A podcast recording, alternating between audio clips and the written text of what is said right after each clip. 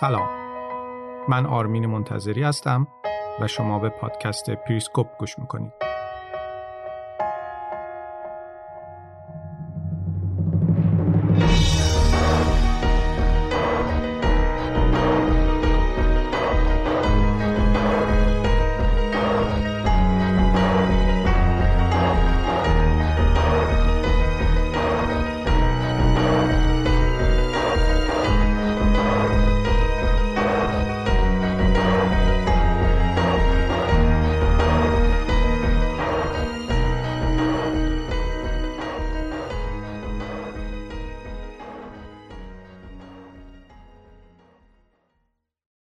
سلام، من آرمین منتظری هستم و این 12 اپیزود پادکست پریسکوپ و 11 قسمت روایت ویلیام برنز از پشت پرده دستگاه سیاست خارجی آمریکاست. این سری پادکست بر اساس کتاب خاطرات دیپلماتیک ویلیام برنز ساخته شده. کتابی که در ایران با نام گفتگوهای پشت پرده توسط نشر کتابسرا منتشر شده. در خصوص ویلیام برنز در اپیزودهای قبلی توضیح دادم. اما اون چه که حالا میتونم بگم و اتفاقاً قبل از شنیدن این اپیزود باید بدونید اینه که ویلیام برنز یکی از معمارهای توافق هسته‌ای بین ایران و گروه 5+1 که در دولت اول حسن روحانی امضا شد. در اپیزود قبلی برنز چگونگی ورود آمریکا به جمع کشورهای مذاکره کننده با ایران رو روایت کرد. از زمان دولت سید محمد خاتمی تا اواخر دولت اول محمود احمدی نژاد، آمریکا به صورت رسمی در مذاکرات هسته‌ای با ایران شرکت نداشت و کشورهای فرانسه، انگلیس، آلمان، چین و روسیه با ایران مذاکره می‌کردند. اما در اواخر دولت جورج بوش پسر، آمریکا با اصرار ویلیام برنز و موافقت کاندولیزا رایس که اون موقع وزیر خارجه بود و همچنین موافقت نهایی جورج بوش برای اولین بار به کشورهای مذاکره کننده با ایران ملحق شد. ماجرای این مذاکره رو در اپیزود قبلی شنیدید. اما در این اپیزود که از زمان روی کار آمدن دولت باراک اوباما شروع میشه و یه مقداری هم طولانی خواهد بود، ادامه روایت برنز رو از مذاکراتش با سعید جلیلی که اون موقع رئیس تیم مذاکره کننده هسته‌ای ایران بود میشنویم. مذاکراتی که در نهایت به نتیجه نرسید و به تصویب قطعنامه 1929 که شدیدترین تحریم‌ها رو برای ایران به ارمغان آورد ختم شد. و اما در آخر این اپیزود هم گپ و گفتی خواهم داشت با سعید جعفری از دوستان روزنامه‌نگارم که در حال حاضر خبرنگار شبکه یورونیوز و در سالهای گذشته روند مذاکرات هسته‌ای ایران و غرب رو از نزدیک دنبال کرده. سعید البته برای رسانه‌های معتبر خارجی مثل فارن پالیسی و المانیتور هم یادداشت می‌نویسه. پیشنهاد میکنم اگر فرصت کردید حتما گفتگوی پایانی این اپیزود رو بشنوید. در این گفتگو سعی میکنیم بیشتر به ماجراهای مذاکرات هسته‌ای در دولت سید محمد خاتمی و محمود احمدی نژاد بپردازیم. در واقع مذاکراتی که اون موقع در دولت خاتمی توسط حسن روحانی انجام شد و بعدش هم علی لاریجانی ادامش داد و در نهایت به سعید جلیلی رسید. و اما بهتر صحبت رو کوتاه کنم و بریم سراغ شنیدن روایت برنز از ادامه مذاکراتش با سعید جلیلی.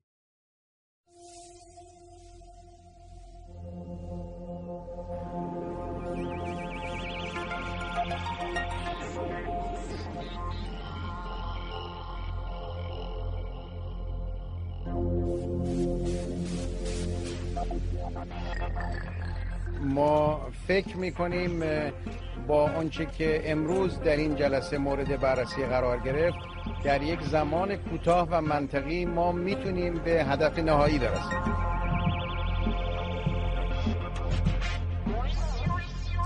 Iran aggressively pursues these weapons and exports terror while an unelected few repress the Iranian people's hope for freedom.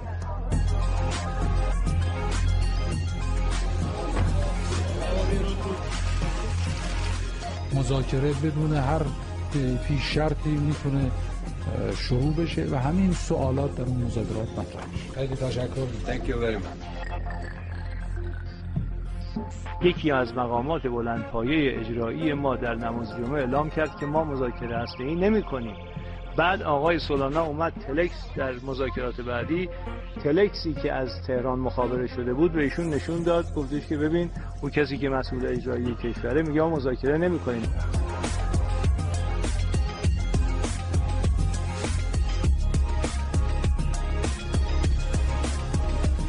بین نگاه‌های دو طرف فاصله‌هایی وجود دارد.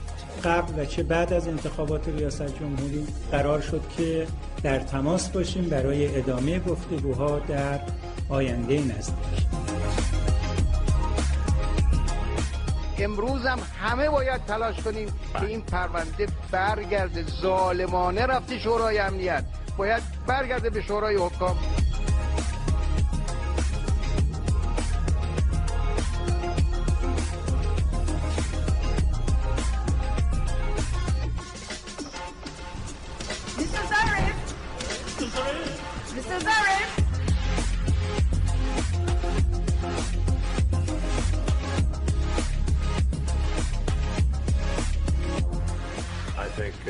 Everybody would like to see an agreement. We will make progress. We have made progress, and we will make progress, and we will use every opportunity to make progress.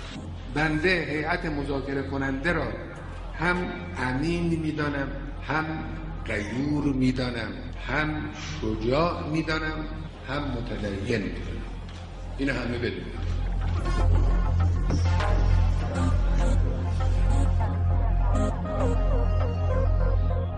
اجازه بدین در همین فرصت از همه مردم خوب ایران و از همه شما دوستان عزیز تشکر کنم.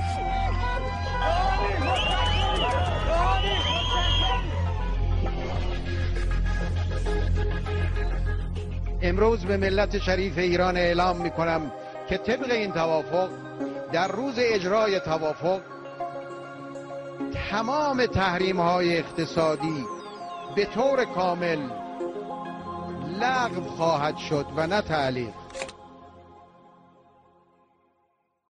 ژانویه سال 2009 وقتی اوباما در انتخابات آمریکا پیروز شد و قدرت رو به دست گرفت، ایران به یکی از بزرگترین آزمون‌های دولت آمریکا تبدیل شده بود.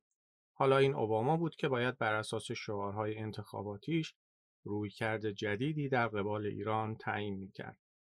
سوال اساسی هم این بود که در قبال ایران باید از دیپلماسی که با اهرم تحریم‌ها و تهدید نظامی حمایت می‌شد استفاده کرد یا اینکه باید با سرسخت‌ترین دشمن آمریکا وارد مذاکره مستقیم بدون پیش شرط شد.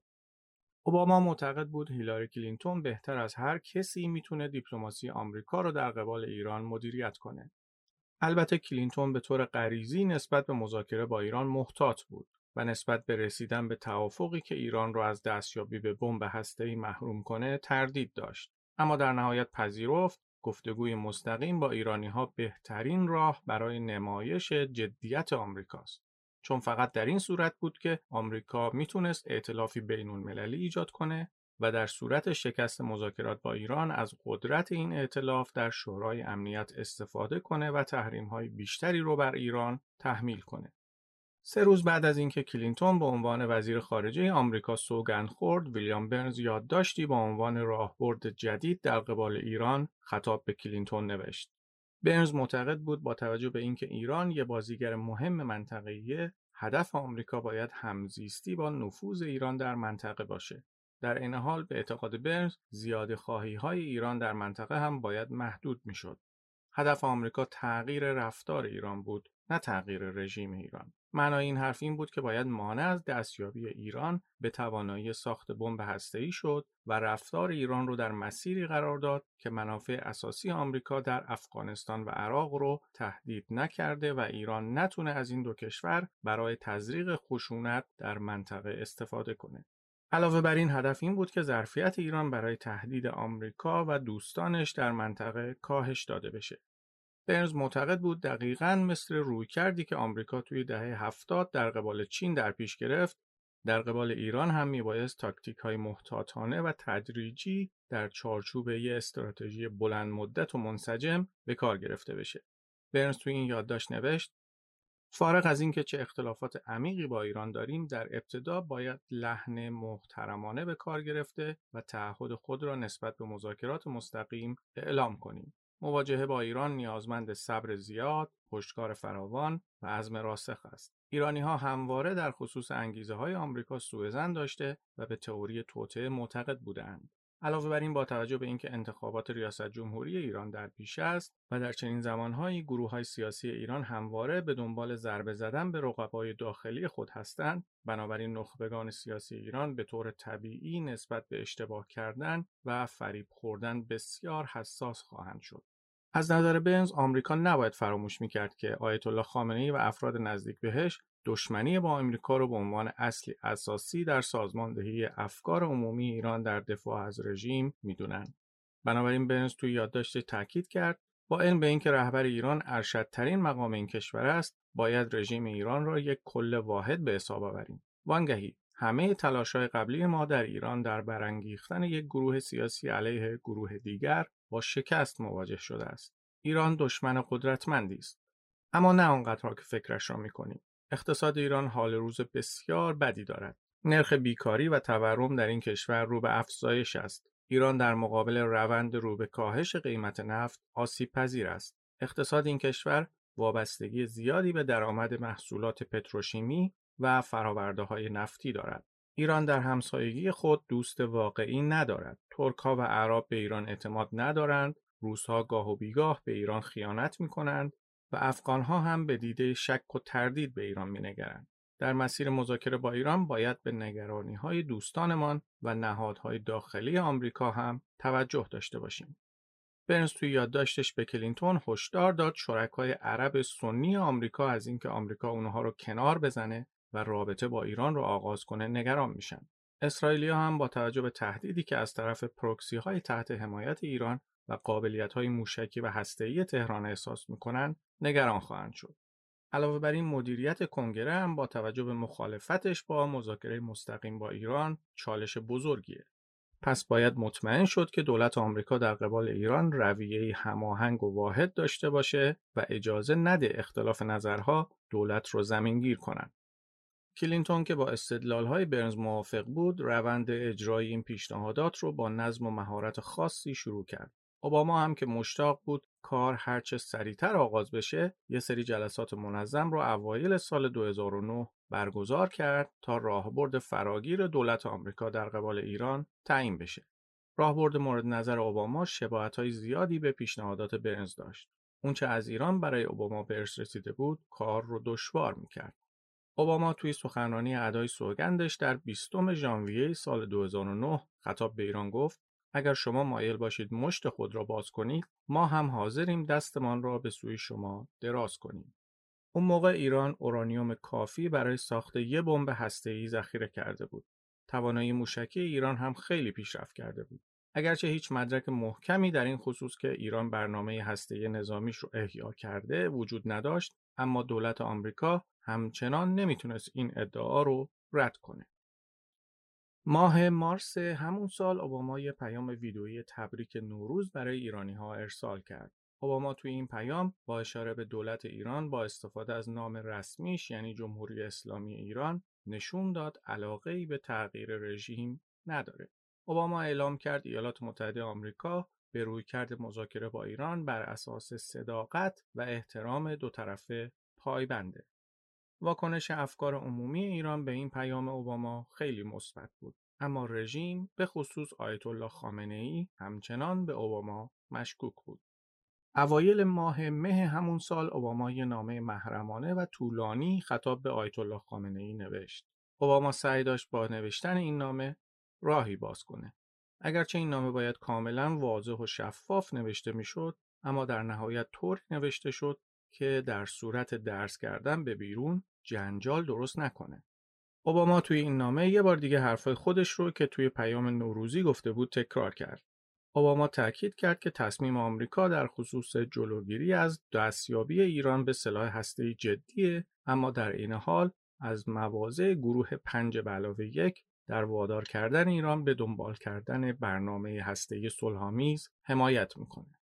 نکته دیگه‌ای هم که اوباما نوشته بود این بود که آمریکا هیچ برنامه‌ای برای تغییر رژیم ایران نداره و آماده است مذاکره با ایران رو شروع کنه.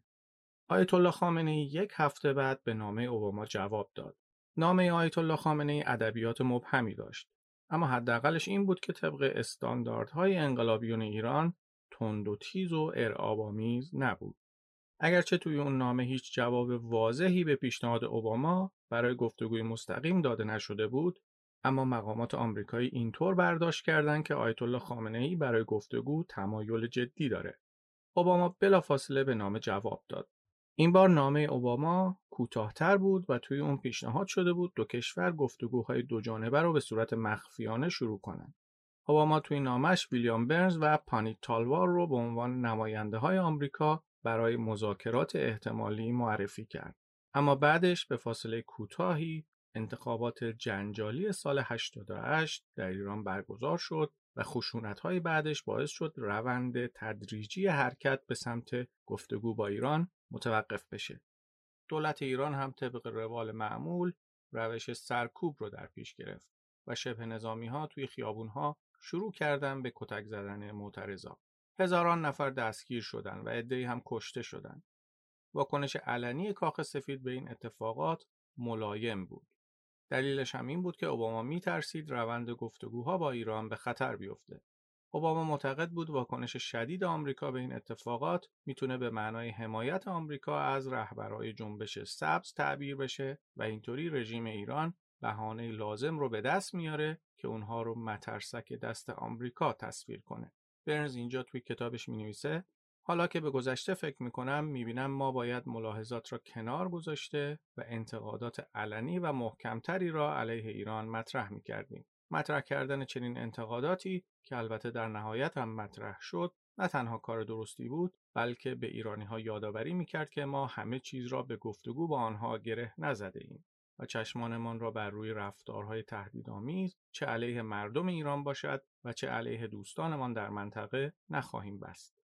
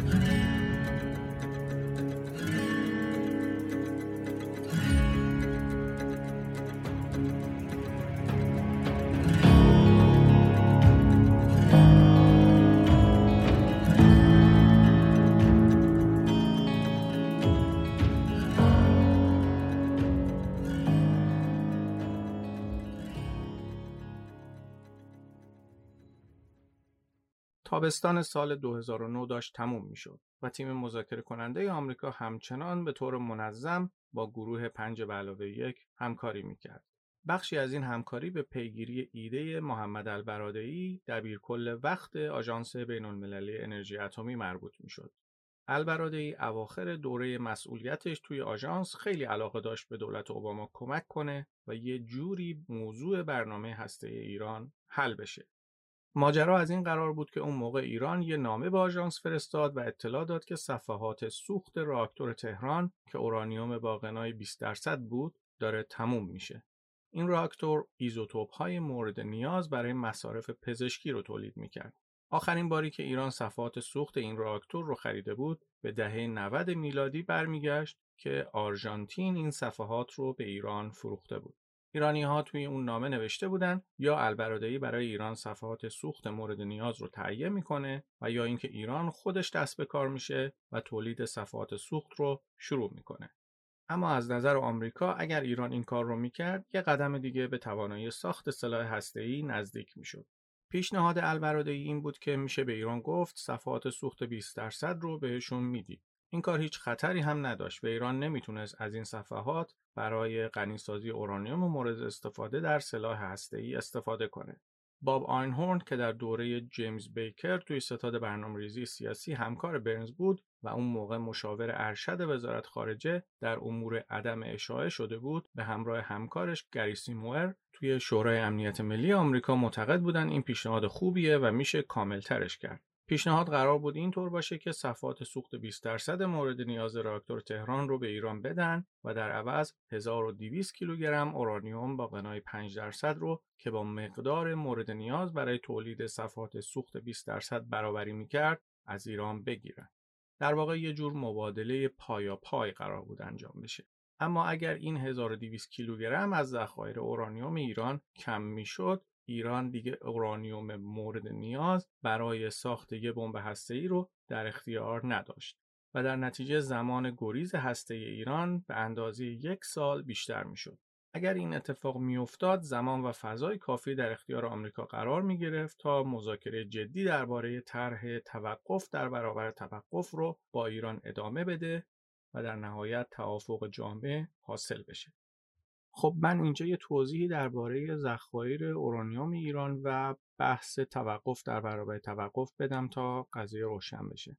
ببینید، برای ساخت 1 سلاح هسته‌ای اون چه که خیلی اهمیت داره غنی‌سازی اورانیوم.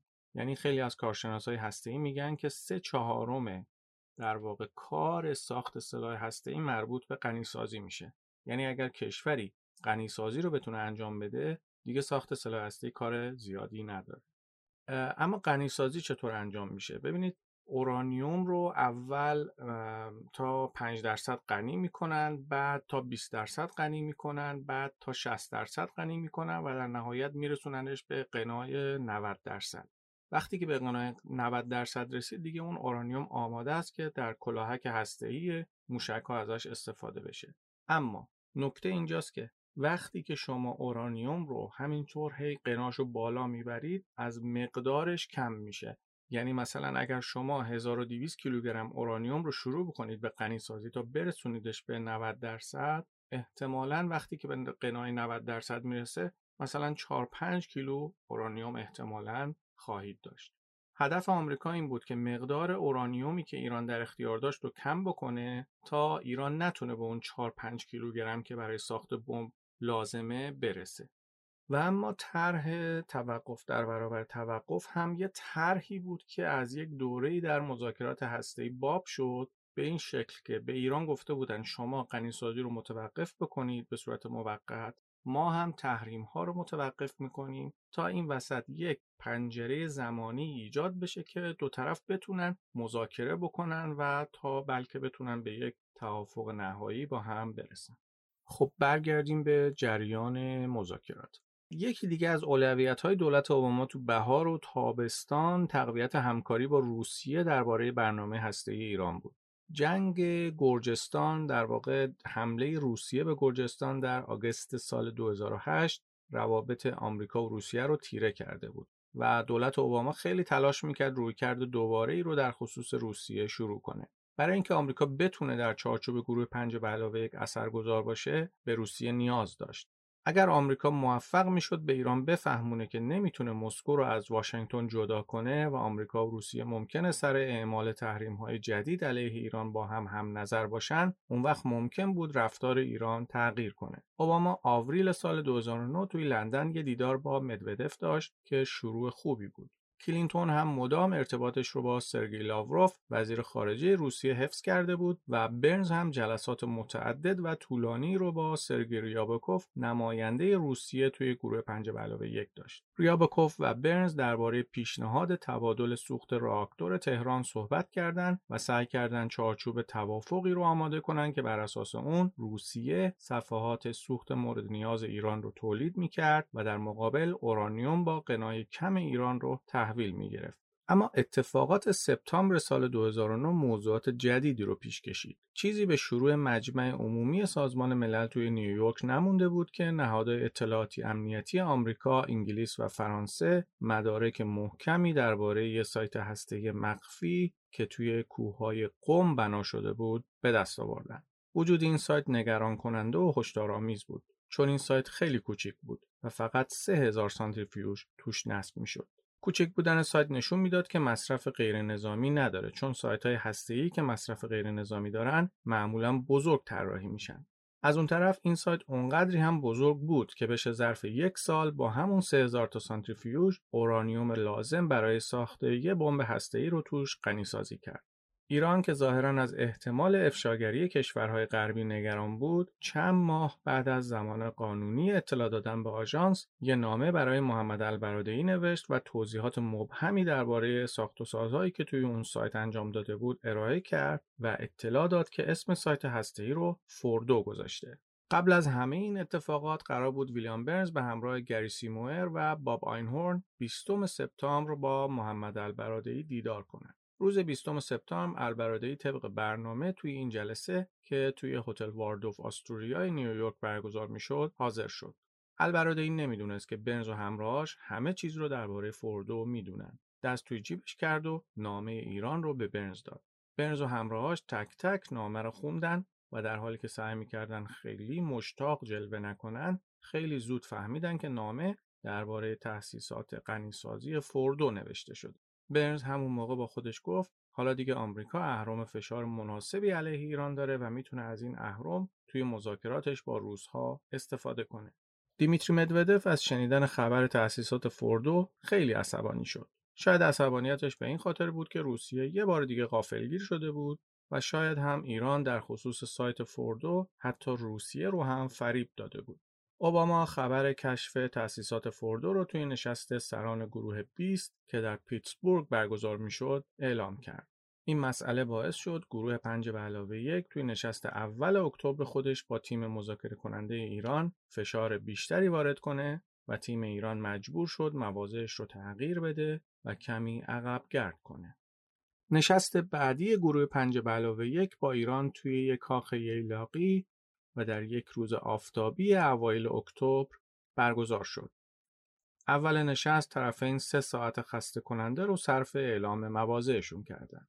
برنز که خیلی نگران از دست رفتن فرصت بود، از زمان استراحت و وقت نهار استفاده کرد و به سمت سعید جلیلی رفت. برنز با جلیلی دست داد و گفت فکر می‌کنم بد نباشه با هم صحبت کنیم. جلیلی هم موافقت کرد. برنز معتقد جلیلی به این خاطر موافقت کرد که احتمالاً قبلاً اجازه مقامات بالاتر رو برای گفتگوی احتمالی گرفته بود و اینطوری شد که اولین مذاکرات رسمی هسته‌ای رو در رو و دو طرفه بین ایران و آمریکا شروع شد. ویلیام برنز به همراه سعید جلیلی به سمت اتاق کوچکی رفتن و پشت یه میز نشستن که 4 تا صندلی داشت. به فاصله کوتاهی باب آینهورن هم بهشون ملحق شد. علی باقری معاون سعید جلیلی هم همراهشون بود. پانی تالوار هم چند دقیقه بعد از راه رسید و روی صندلی پشتی آینهورن نشست. لحن صحبت جلیلی نسبت به دفعه قبل خیلی نرمتر شده بود. این بار دیگه برنامه از پیش تعیین شده‌ای در میان نبود. این اولین گفتگوی دوجانبه آمریکا و ایران درباره برنامه هسته‌ای بود و برنز نمیخواست با مقدمه چینی وقت رو از دست بده. از طرف دیگه ویلیام برنز کاملا متوجه بود که جلیلی به شدت به این گفتگو سوءظن داره. از نظر برنز جلیلی حقیقتاً به انقلاب اسلامی باور داشت و این باورش در تجربیات تلخی ریشه داشت که در گذشته به دست آورده بود. جلیلی توی جنگ با عراق مجروح شده بود و بخشی از پای چپش قطع شده بود و با کمک پای مصنوعی راه می‌رفت. جلیلی هم مثل خیلی از همنسلاش توی همون سنگرهای جنگ ایران با عراق یاد گرفته بود که ایران نمیتونه به کسی اعتماد کنه و فقط باید روی پای خودش بایسته. ویلیام برنز به دقت طرح مبادله سوخت راکتور هسته‌ای تهران رو توضیح داد. البته البرادعی قبلا این طرح رو به ایرانی‌ها داده بود. باب آینهورن هم به جهت اطمینان از اینکه جلیلی و باقری دقیقاً متوجه طرح مورد نظر شدن، جزئیات بیشتری به توضیحات برنز اضافه کرد. جلیلی چند تا سوال پرسید اما اینطور به نظر می رسید که کلیات طرح رو قبول کرده و کاملا متوجهه که ایران چه منافعی از این توافق دو طرفه به دست میاره. برنز با لحنی قاطعانه تأکید کرد که با توجه به موضوع فوردو اگر ایران این طرح رو نپذیره با تحریم‌های سخت‌تری مواجه میشه. اینطور به نظر می رسید که جلیلی مطمئن تهران طرح مبادله سوخت رو میپذیره. جلیلی گفت نقطه نظرات ما درباره این طرح مثبته. وقتی جلسه تموم شد، ویلیام برنز از باب آینهورن خواست یه بار دیگه جزئیات طرح رو برای معاون جلیلی توضیح بده. آینهورن به کمک علی باقری یه پاراگراف درباره تفاهم مشترک طرفین نوشتن و دو طرف توافق کردند این پاراگراف از طریق سولانا در اختیار رسانه‌ها قرار بگیره. اعضای گروه 5 بلاوی هم از این طرح حمایت کردند. اونا از اینکه خلاصه قدمی رو به جلو برداشته شده راضی بودن. اگرچه برنز ناامید نبود، اما همون روز بعد از ظهر توی تماس تلفنیش با کلینتون بهش گفت که به نظرش شانس موافقت تهران با این طرح کمتر از 50% و نهایتاً بدبینی برنز درست از آب در اومد. نشست بعدی با ایران که به میزبانی آژانس بین‌المللی انرژی اتمی توی وین برگزار شد، بعد از مخالفت ایران با اصلی ترین بخش طرح از هم پاشید. ایران تمایلی نداشت 1200 کیلوگرم اورانیوم غنی شده خودش رو از کشور خارج کنه و به روسیه بفرسته. اما این بخش مهمترین گام اعتماد ساز طرح بود. نکته جالب این بود که محمود احمدی نژاد از بزرگترین حامی‌های این طرح بود. احمدی نژاد اون موقع تازه بعد از یه انتخابات جنجالی برای بار دوم رئیس جمهور شده بود و خیلی دوست داشت جایگاه خودش رو در داخل ایران محکم کنه و ثابت کنه که میتونه با آمریکایی‌ها به توافق برسه. برنز اینجا مینویسه: گمان میکنم واکنش مثبت جلیلی به طرح پیشنهادی در ژنو بازتابی از اشتیاق احمدی نژاد و نگرانی رژیم از علنی شدن وجود تأسیسات فوردو بود. شاید تهران قصد داشت در ژنو اندکی از شدت تنش‌ها بکاهد، اما رقبای سیاسی احمدی نژاد و برخی از آنها که بیشتر در مذاکرات هسته‌ای حضور داشتند و ممکن بود موضع حمایتی داشته باشند، تمایل نداشتند احمدی نژاد هیچ موفقیتی هر چند اندک در مذاکرات هسته‌ای به دست آورد. در آن زمان عرصه سیاسی ایران میدان نبرد تن به تن بود و طرح مبادله سوخت یکی از قربانیان این نبرد محسوب میشد. در نهایت همونطور که برنز به جلیلی هشدار داده بود، امتناع ایران از پذیرش طرح مبادله سوخت باعث شد در روی پاشنه اعمال فشار بیشتر به تهران بچرخه. هیلاری کلینتون نقش موثری توی کمک به سوزان رایس سفیر آمریکا در سازمان ملل متحد ایفا کرد. این دو نفر به کمک هم تونستند در خصوص اعمال تحریم‌های بیشتر علیه ایران بین اعضای شورای امنیت سازمان ملل اجماع ایجاد کنند. در نهایت اوایل ماه ژوئن سال 2010 قطعنامه 1929 شورای امنیت علیه ایران صادر شد. البته ایران هم مثل همیشه با رفتارهای نامناسبش قانع کردن اعضای اصلی شورای امنیت رو برای آمریکا آسان‌تر کرد. همون موقع و چند ماه قبل از رأی‌گیری توی شورای امنیت در فوریه سال 2010 ایران اعلام کرد غنی‌سازی 20% رو برای تولید صفحات سوخت راکتور تهران شروع میکنه. بین اعضای دائم شورای امنیت سازمان ملل موضع روسیه از همه حیاتی تر بود. آمریکا خیلی راحت میتونست روی حمایت انگلیس و فرانسه حساب کنه. چینی ها هم تمایل داشتن در خصوص ایران دنبال روی روسیه باشن. افشای تأسیسات فوردو و مخالفت ایران با طرح مبادله سوخت که پیشنهاد روسیه هم بود، چاره‌ای برای مدودف باقی نذاشت. از طرف دیگه مدودف خیلی تمایل داشت بهبودی توی رابطه روسیه و آمریکا ایجاد کنه. بنابراین در نهایت قانع شد به قطعنامه ضد ایرانی رأی مثبت بده. البته قبل از تصویب قطعنامه، برزیل و ترکیه سعی کردند طرح جایگزینی رو برای نجات طرح مبادله سوخت و ممانعت از اعمال دور جدید تحریم‌ها علیه ایران ارائه کنند، که البته تلاششون ناچیز و دیرهنگام بود. اواسط ماه مه، لولا دا سیلوا رئیس جمهور برزیل به همراه رجب طیب اردوغان به ایران سفر کردند و با هیاهوی زیادی اعلام کردند تونستن با ایران توافق کنند. اونا یه بیانیه مبهم توی تهران منتشر کردند که به 3 دلیل خیلی ایراد داشت. اولا از اونجایی که ایران تا اون موقع دیگه اورانیوم غنی شده کافی برای ساخت 2 بمب هسته‌ای ذخیره کرده بود، خارج کردن 1200 کیلوگرم اورانیوم مشکلی رو حل نمی‌کرد و ایران باز هم اورانیوم کافی برای ساخت 1 بمب هسته‌ای در اختیار داشت. دوم اینکه هماهنگی‌های برزیل و ترکیه برای خارج کردن اورانیوم غنی شده از ایران و تحویل صفحات سوخت 20% خیلی مبهم و غیر شفاف بود. و سوم هم اینکه ایران از مدتی قبل غنی‌سازی 20% رو شروع کرده بود و این خودش مشکل جدیدی بود که باید درباره‌اش تصمیم گیری می‌شد. مسئله دیگه هم این بود که آمریکا برای به دست آوردن رأی مثبت روسیه و چین به قطعنامه 1929 خیلی تلاش کرده بود و نمیتونست همه این تلاش‌ها رو نادیده بگیره، مگر اینکه ایران موضع خودش رو به کلی عوض میکرد که البته این اتفاق هم نیفتاد. تصویب قطعنامه 1929 با هدف قطع دسترسی ایران به نظام بانکی بین الملل کمک بزرگی به آمریکا محسوب میشد. روز رأیگیری برای تصویب این قطعنامه، ویلیام برنز برای شرکت تو جشن فارغ التحصیلی دختر کوچکش به دبیرستان جورج تاون نیویورک رفته بود. همکاراش توی وزارت خارجه خیلی سعی کردن تماس بعضی از اعضای گروه 5+1 رو با برنز برقرار کنند. اما در کمال تعجب تلفن برنز خاموش بود. برنز تلفنش رو خاموش کرده بود تا با خیال راحت از مراسم فارغ التحصیلی دخترش لذت ببره.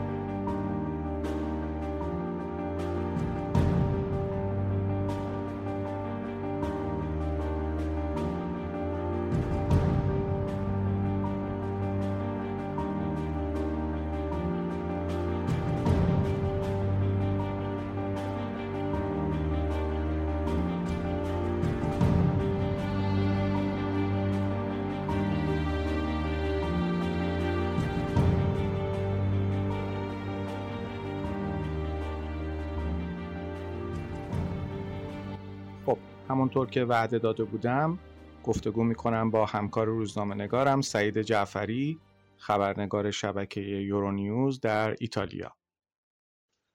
سعید جان سلام، خیلی ممنون که وقت تو در اختیار من قرار دادی و با من صحبت میکنی.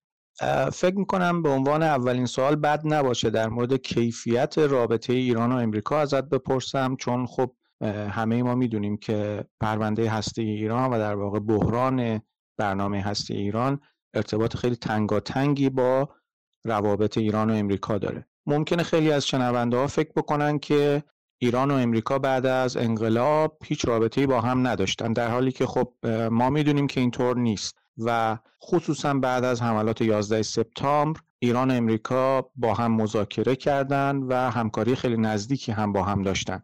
من برای نمونه میتونم اشاره بکنم به مستندی که شبکه BBC ساخت سالها پیش، یه مستند 3 قسمتی ساخت و در قسمت 3 مستند به رابطه ایران و امریکا حلوش پرونده هسته‌ای اشاره کرد و پرداخت. اونجا این بحث مطرح شده بود، این رو سید محمد خاتمی تو اون مستند میگه که بعد از حملات 11 سپتامبر ایران پیشنهاد کرد به امریکا که همکاری بکنه به امریکا برای سرنگونی دولت طالبان در افغانستان و حتی آقای امینزاده توی اون مستند یک ماجرای جالبی رو تعریف میکنه از این قرار که در یکی از این جلساتی که ایرانی ها با آمریکایی‌ها مذاکره میکردن یکی از فرماندهان نظامی ایران خیلی عصبانی میشه و به امریکایی‌ها میگه که شما دارید افغانستان رو بمباران میکنید اما خب معلوم نیست دارید چی کار میکنید. و بعد هیلاری مان که اون موقع در شورای امنیت ملی وزارت خارجه امریکا کار میکرد تعریف میکنه که این فرمانده نظامی ایرانی یک نقشه رو میز پهن میکنه و به امریکایی‌ها میگه شما اینجاها رو باید بمباران بکنید. و خود هیلاری مان تاکید میکنه که همون جلسه و همون نقشه و همون مختصاتی که اون فرمانده ایرانی ارائه کرده بود میشه استراتژی نظامی امریکا در حمله به افغانستان و در نهایت هم خب دولت طالبان سقوط میکنه و بعد از دولت طالبان هم حتی در واقع بعد از سقوط دولت طالبان هم حتی ایران به امریکا کمک میکنه که یک دولتی در افغانستان سر کار بیاد. سوال اینه چرا با توجه به اینکه همکاری های موفقیت آمیز اینجوری ایران و امریکا با هم داشتن باز هم در خصوص پرونده هسته‌ای دو طرف برای سالها نتونستن به نتیجه برسن؟ سلام آرمین جان، خیلی ممنون از اینکه منو دعوت کردی برای حضور تو این پادکست. سوال خیلی خوبی رو مطرح کردی درباره بحث رابطه ایران و امریکا. اتفاقا وقتی داشتم سوالاتو گوش می‌کردم من به همین تجربه همکاری ایران و امریکا در زمان حمله به افغانستان و همراهی‌هایی که صورت گرفته و اون نقشی که قاسم سلیمانی داشته توی پیشبرد برنامه‌های امریکا در شکست دادن طالبان فکر می‌کردم. مواردی از این دست ما چند مورد داشتیم ولی احتمالاً یه مقداری اگه بخوایم عمیق‌تر به مشکل رابطه ایران و امریکا بپردازیم مؤلفه‌های بیرونی همیشه نقش پررنگی داشتن توی این ماجرا و توی ادامه دار شدن این بحران. در واقع ما نه تنها مشکل یک فهم مشترک، یعنی در واقع نبود یک فهم مشترک در خصوص مسئله بین ایران و آمریکا همیشه حکم فرما بوده، علاوه بر این مؤلفه‌های خارجی، بازیگرای بیرونی قدرت زیادی داشتن که بتونن توی این روند اثرگذار باشن و مسیر مذاکرات رو با دشواری‌های بیشتری روبرو بکنن. یکی از مهمترین عوامل احتمالاً نبود این درک مشترک بوده به دلیل پررنگ بودن فضای بی‌اعتمادی که محصول چندین دهه رابطه نداشتن مستقیم بین دو کشور بوده و در عین حال موارد خرابکارانه و مشکلات و بحران‌هایی که دو کشور پشت سر گذاشتن از ابتدای انقلاب، ماجرای اشغال سفارت و بعد ماجرای مکفارلین و داستان‌های از این دست، باعث شده که حجم و در واقع ضخامت این دیوار بی‌اعتمادی همیشه بلندتر بشه و افزایش پیدا کنه. ضمن اینکه از طرف دیگه ایران هیچ وقت یه لابی مؤثر و قدرتمند و توانمندی که بتونه توی روندهای سیاسی امریکا، تو دستگاه‌های تصمیم‌ساز امریکا اثرگذار باشه و نظرات تصمیم گیران رو به سمتی در واقع تغییر جهت بده که منافع ایران هم مد نظر قرار بگیره، هیچ وقت وجود نداشته. در حالی که ما میدونیم که دستگاه سیاست خارجی توی امریکا بخش مهمیش نه تنها سیاست خارجی، اساساً سیاست در امریکا بخش مهمیش با اثرپذیری از لابی‌ها و قدرت‌ها و گروه‌های ذی‌نفوذ شکل میگیره. ولی خب ما همیشه این نقص رو داشتیم دیگه، ما هیچ وقت این رو توی گروه‌هایی رو نداشتیم در واقع در امریکا که بتونن از منافع ایران حمایت کنن و نگاهی که در جمهوری اسلامی حاکم هست رو در واقع به نوعی تبلیغ کنن و ترویج کنن. این در حالی که همیشه در جهت مقابلش رقبای ما در درجه اول اسرائیل و در درجه دوم کشورهای عربی همیشه حضور پررنگ و قدرتمندی داشتن، تونستن در واقع روایتی که مد نظر خودشونه، روایت مطلوب خودشونو از تحولات منطقه تفسیر کنن و همیشه توی این روایت ایران نقش بازیگر بعد ماجرا رو داشته.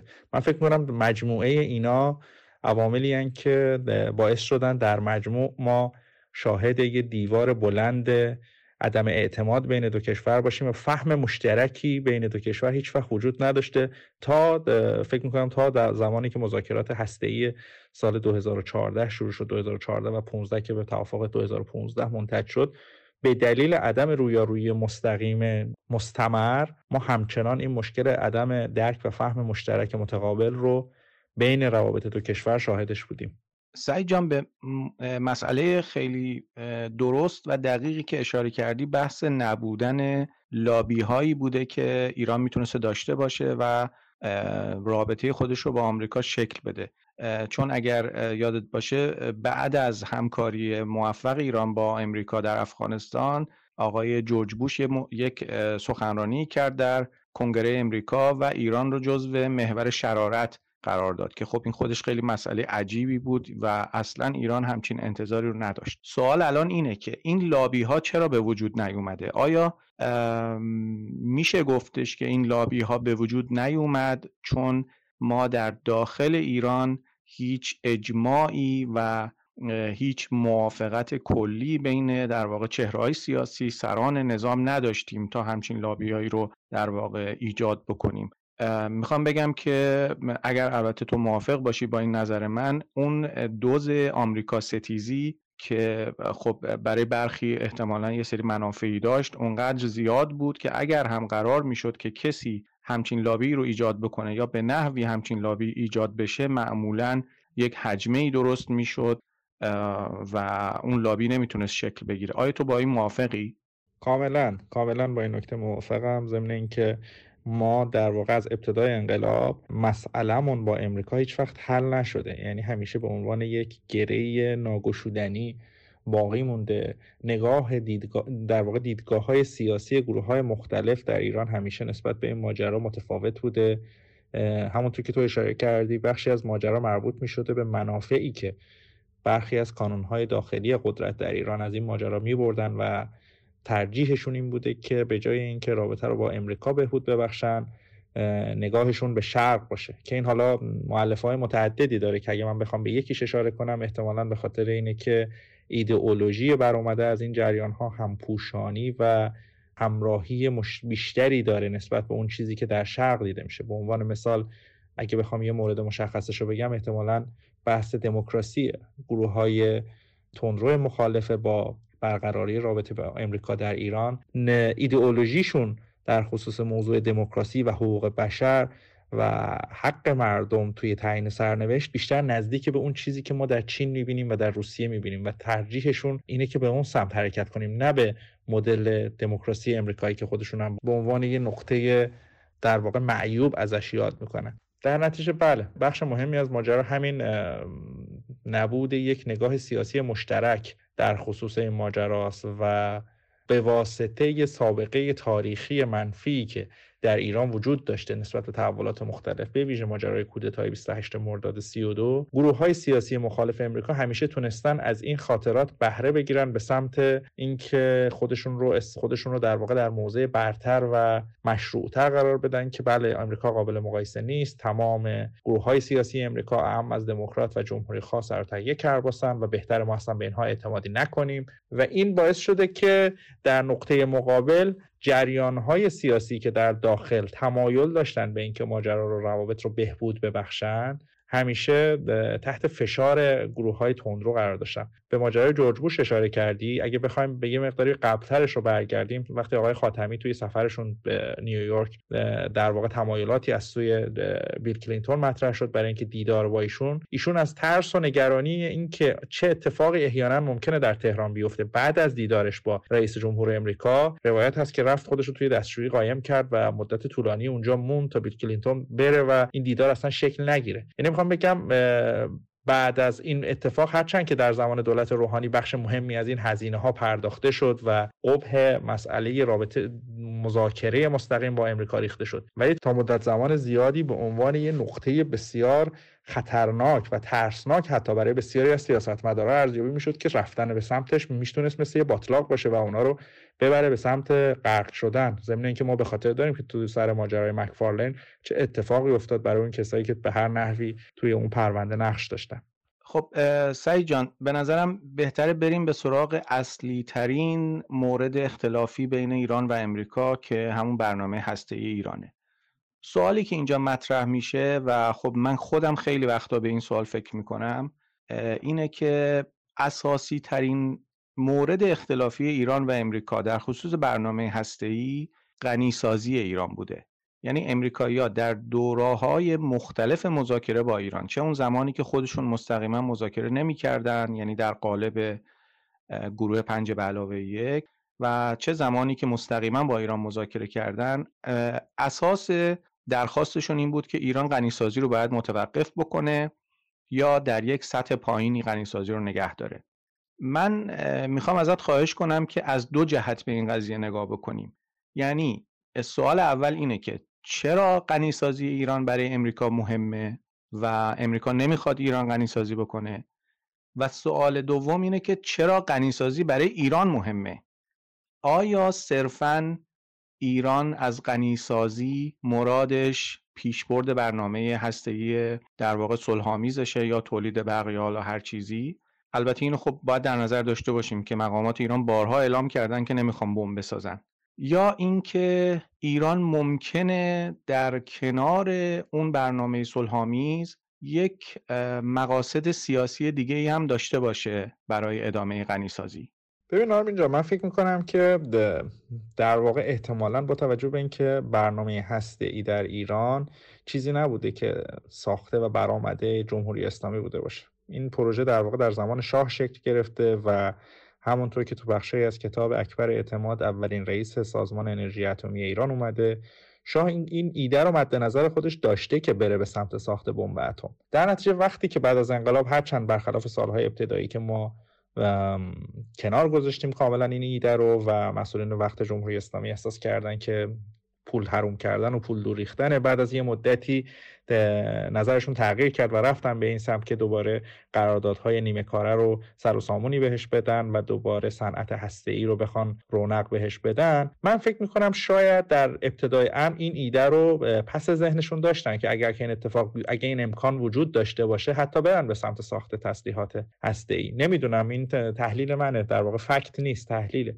ولی در این حال بعد از اون ماجرای فاش شدن برنامه مخفی ایران و اون گزارشی که سازمان مجاهدین خلق داده بود و توی رسانه‌های مختلف جهان خیلی بازتاب پیدا کرد، من فکر می‌کنم شرایط تغییر کرد. احتمالاً و قاعدتاً باید اینطوری بوده باشه که دیگه مسئولین به این نتیجه رسیدن که امکان این که بخوان این پروژه رو به صورت محرمانه همچنان پیش ببرن وجود نداره و در این حال یه مقداری مسئله حیثیتی شد که این حیثیتی شدن ماجرا باعث شده که بخش مهمی از منافع ملی در طول این چند دهه هزینه این برنامه هسته‌ای بشه. حالا ما میتونیم در مورد این بحث کنیم که اساساً آیا واقعاً این هزینه‌ای که پرداخت شده، چه هزینه‌ای مستقیم و چه هزینه غیر مستقیم، چه در خصوص هزینه‌هایی که ما کردیم برای رشد و توسعه این نیروگاه‌های هسته‌ای و چه در واقع هزینه‌ای که ما بابت تحریم‌ها، بابت فشارهای بین‌المللی و بابت عدم حضور فعال در منطقه و معادلات بین‌المللی باعثش متحمل شدیم. ما میتونیم در این باره بحث کنیم که چقدر آیا واقعاً این منطقی بوده یا نه. من فکر می‌کنم خیلی منطقی نبوده،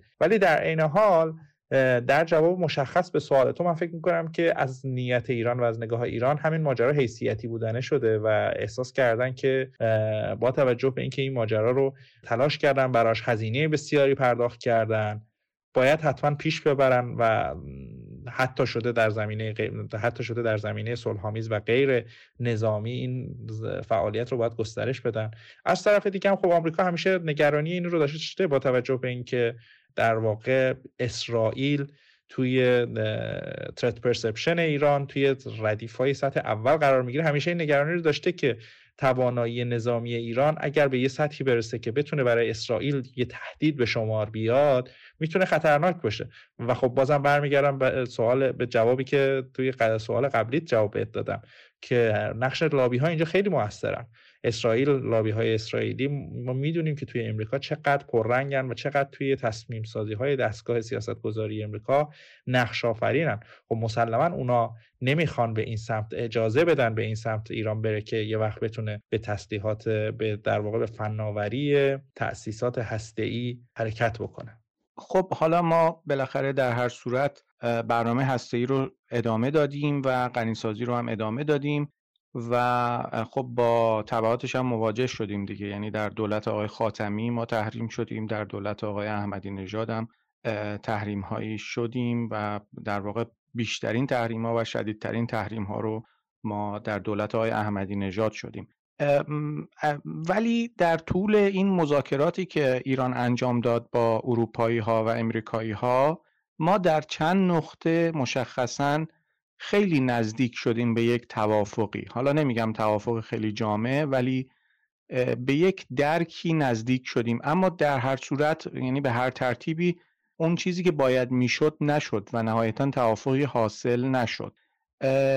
در دولت آقای خاتمی خب ما خیلی نزدیک شدیم به یک توافقی با غرب و اونجا قرار شده بود که ما در واقع سانتریفیوژ ها رو گاز بهشون تزریق نکنیم و تعریف ایران از تعلیق این بود که گاز به سانتریفیوژها تزریق نکنه، اما غربی ها مخالف بودن و در نهایت قرار شد که آقای البرادعی به عنوان رئیس آژانس بین المللی انرژی اتمی بیاد و به عنوان در واقع داور نظرش رو بگه که خب آژانس هم اومد گفتش که نه خیر، گاز تزریق نکردن به معنای تعلیق نیست و خب این توافق هوا شد. در دوره آقای علی لاریجانی هم ما به یک نسبتی به یک توافقی نزدیک شدیم و حتی قرار بود که آقای علی لاریجانی برن نیویورک و اونجا خانم کاندولیزا رایس که اون موقع وزیر خارجه بود قرار بود در یک ترتیبی حتی با آقای لاریجانی دیدار کنه. من حرفای آقای نیکولاس برنز رو که اون موقع معاون وزیر خارجه بود یادم میاد که گفته بود امریکا از پیش شرط خودش برای تعلیق غنی‌سازی گذشته بود و قرار شده بود که ایران بیاد و مذاکره بکنه و آقای علی لاریجانی قرار بود بره نیویورک در همون حاشیه مجمع عمومی سازمان ملل متحد مذاکره بکنن و اونجا نیکولاس برنز میگه که هیئت ایرانی به ما گفت ما 300 نفریم و ما درگیریم بودیم که چطور میتونیم 2-3 روزه برای همه اینا ویزا صادر کنیم که خانم رایس گفتن که نه، ویزا رو صادر بکنید، حتی اگر شده شب هم کار بکنید و بهانه رو بگیرید. که در نهایت هواپیمای هیئت ایرانی نشست نیویورک، اما آقای علی لاریجانی توش نبود و خب آقای احمدی نژاد هم رفت اونجا اون سخنرانی‌ها رو کرد و بعدش هم برگشت و علی لاریجانی رو برکنار کرد.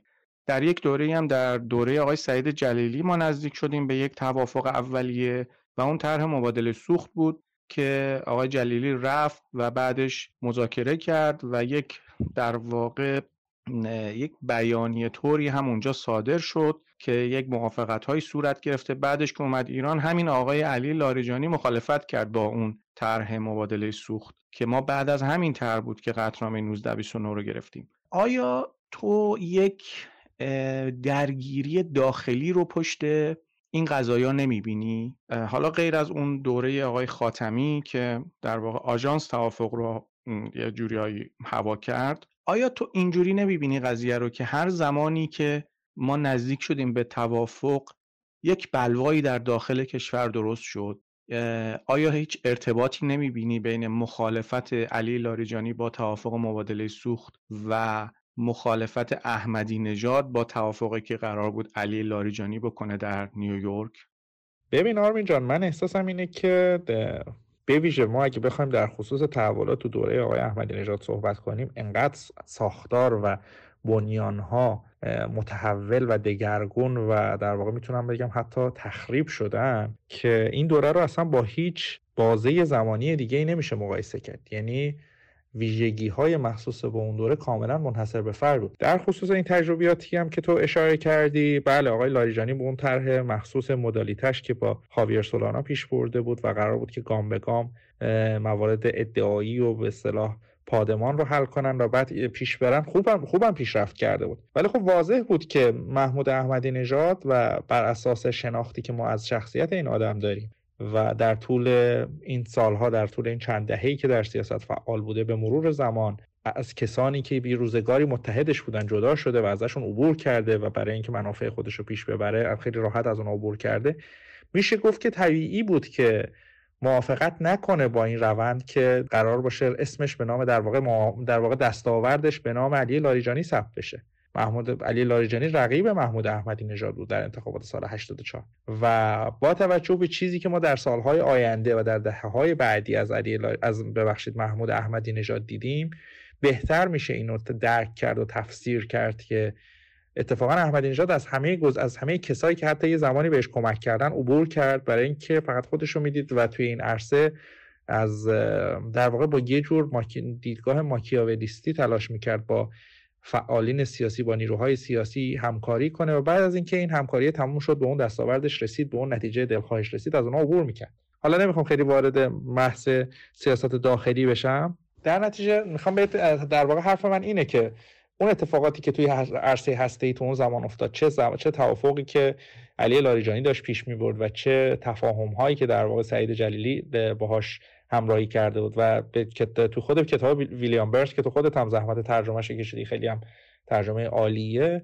یه جایش اشاره میکنه اصلا که ویلیام برنز میگه بعد از مذاکرات، حالا صرف نظر از بحثایی که خیلی اشاره میکنه به اینکه واقعا مذاکرات طاقت فرسا بوده با جلیلی و حتی یه نامه‌ای داره توی اون نامه معروفش، اگر اشتباه نکنم فکر میکنم به هیلاری کلینتون مینویسه که ما توی این مدتی که مذاکرات مستقیمی با ایران نداشتیم چیزی رو از دست ندادیم.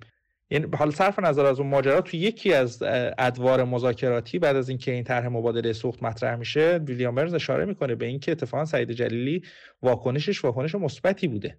ولی خب اون طرف نه تنها علی لاریجانی که حتی علی اکبر ولایتی هم توی ناکام گذاشتن اون توافق نقش داشته، به خاطر اینکه به نحوی این دو تا سیاستمدار توی یه جریان و جبهه فکری نزدیک به هم قرار می‌گرفتن و ترجیحاً نمی‌خواستن امتیاز دستیابی به چنین توافقی به دولت احمدی نژاد برسه، یک، و در درجه دوم اصلا احساس می‌کردن که این توافق نمی‌تونه منافع ایران رو در واقع تأمین کنه. من فکر میکنم که مجموعه این مؤلفه‌ها سبب شد و باعث شد که ما نتونیم به اون توافق برسیم. ضمن اینکه این نکته رو ببخشید اضافه کنم بهش که همچنان مؤلفه اصلی همون تفاوت دیدگاه و نگاه متفاوت کانون‌های داخلی قدرت و منافع متضادیه که اینها در خصوص بحث مذاکره به آمریکا داشتن. و ضمن اینکه ما این هم نمیتونیم منکر بشیم که حتی بحث تحریم هایی که شکل گرفته بود علیه ایران و قطعنامه 1929 که دیگه در واقع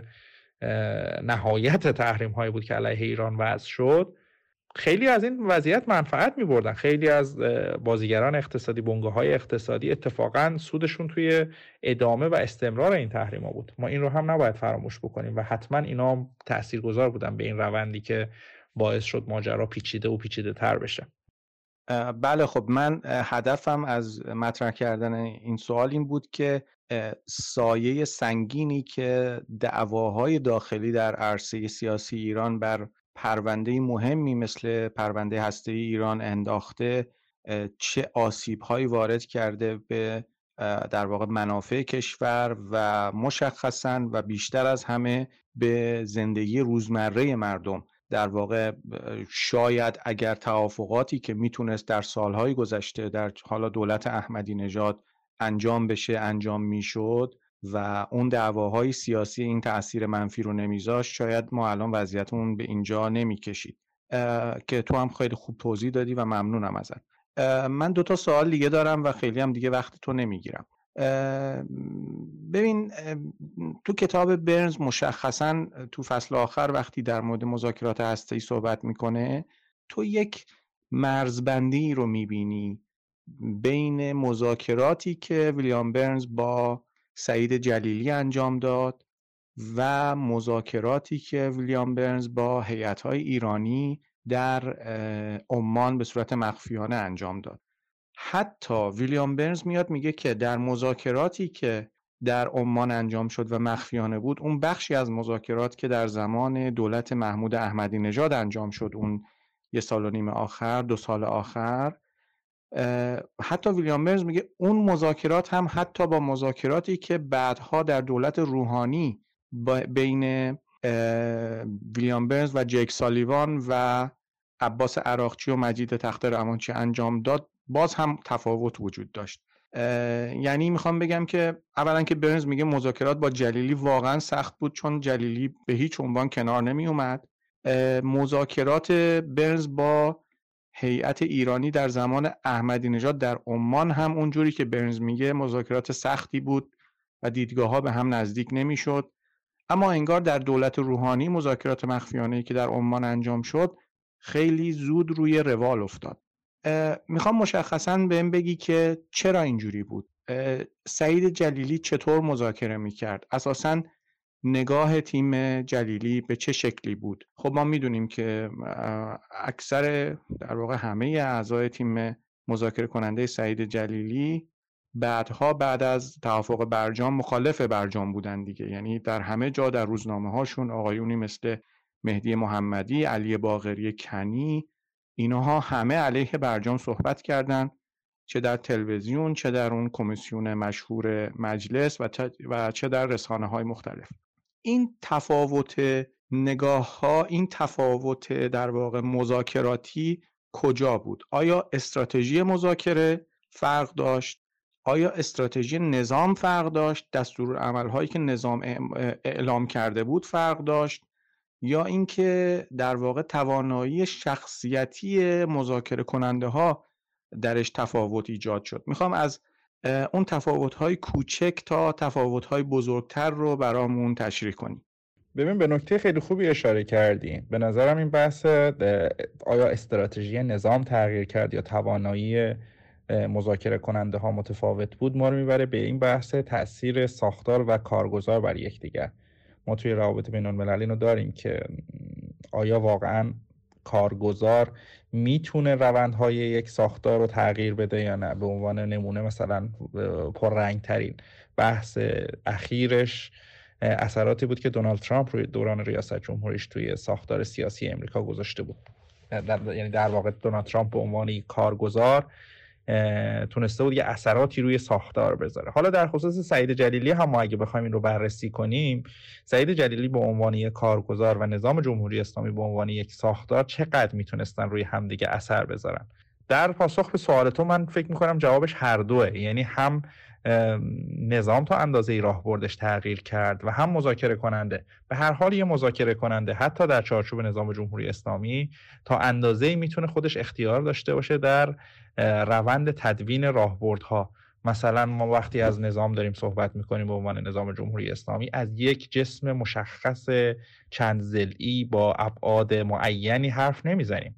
این نظام هم میتونه از اون کارگزار اثر بپذیره. در واقع یعنی وقتی شما مذاکره کنندت و مسئول تیم مذاکره کنندت یک کسی مثل سعید جلیلیه، این سعید جلیلیه که میره با در شورای عالی امنیت ملی و با دیگر مقام‌های ارشد نظام صحبت میکنه، مذاکرات گزارش میده از روند مذاکرات و سعی میکنه توجیهشون بکنه. و خب این خیلی فرق میکنه با زمانی که جواد ظریف این توجیه رو میکنه. چرا؟ چون ایدئولوژی و جهانبینی این دو نفر با هم دیگه متفاوته. سعید جلیلی اتفاقا به نظر من آدم صادقیه، ولی خیلی نمیشه اونو دیپلمات توانمندی دونست. آقای جلیلی یه چیزی حدود 18 سال اگر اشتباه نکنم مسئول اداره بازرسی وزارت امور خارجه بوده و ما خودمون میدونیم که تو این اداره خیلی شما سر و کار چندانی با اصل دیپلماسی و مذاکره کردن نداری.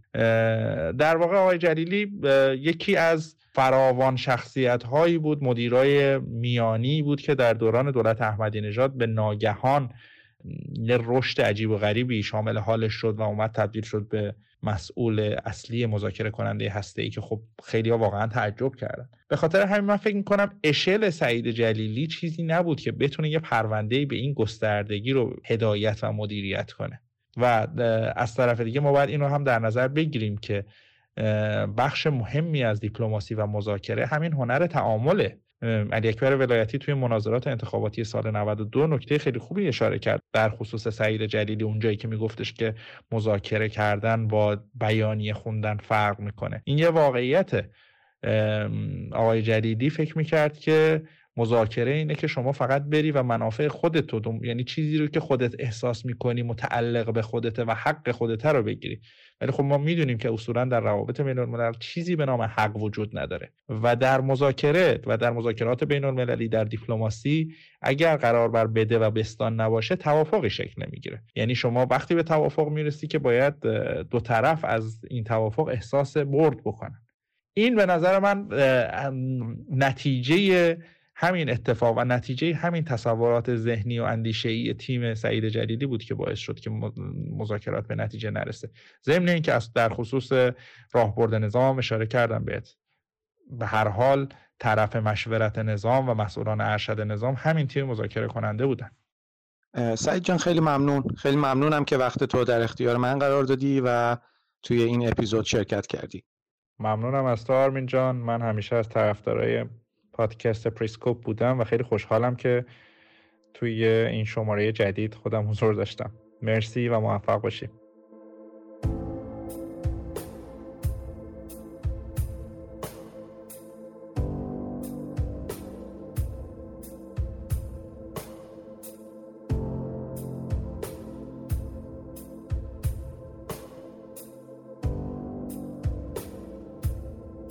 خیلی ممنونم که به این اپیزود از پادکست پریسکوپ گوش کردید. پادکست پریسکوپ رو میتونید در پادکست خانهای کست باکس، گوگل پادکست، اسپاتیفای، اپل پادکست و ساوندکلاود گوش کنید. اگر عبارت پادکست پریسکوپ رو به فارسی یا انگلیسی در هر کدوم از این پادکست خانها سرچ بکنید، میتونید کانال پادکست رو پیدا بکنید. خیلی ممنون از شما. تا اپیزود بعدی، خدا نگهدار.